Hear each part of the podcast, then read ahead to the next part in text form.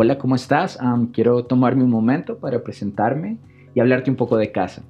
Mi nombre es Andrés Suárez, tengo 34 años. Para los millennials que me estén escuchando dirán, este man está muy viejo, y tal vez sí, pero bueno, nací en Bogotá, Colombia, y bueno, estoy casado con una increíble mujer, su nombre es Elba Luz y ella es de Bolivia, y estamos casados hace un poco más de 9 años. Desde hace algunos años estamos viviendo en Bogotá, y tenemos el privilegio de ser parte del equipo de líderes de New Breath, que es el Ministerio de Jóvenes de la Iglesia Puente Largo.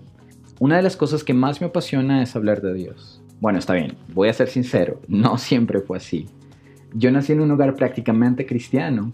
Recuerdo que cuando yo tenía 4 años, mis papás ya eran pastores de la iglesia a la cual nosotros íbamos. Así que puedo decir que crecí en una cultura cristiana, o lo que muchas personas podrían llamar una cultura evangélica. Entonces para mí escuchar o hablar de Dios era algo muy común. Pero sabes, cuando yo estaba en mi habitación, cuando no había nadie más a mi alrededor, yo sabía que todo lo que yo hablaba de Dios lo hacía desde la teoría. Hablaba lo que yo aprendía domingo a domingo. Y tal vez tú me estás escuchando y te sientes totalmente identificado o identificada. Pero bueno, esto no es una historia triste, así que se compone. Cuando yo tenía 15 años, recuerdo que fui a un campamento de una iglesia que era muy amiga de nuestra iglesia. Solía ir a ese campamento, entonces yo decía, bueno, un campamento más, un campamento menos, ¿qué más da? Pero créeme, ese campamento marcó mi vida, un antes y un después. Y es que por primera vez pude ver a Dios. Y no lo veía por lo que alguien más me decía de Dios.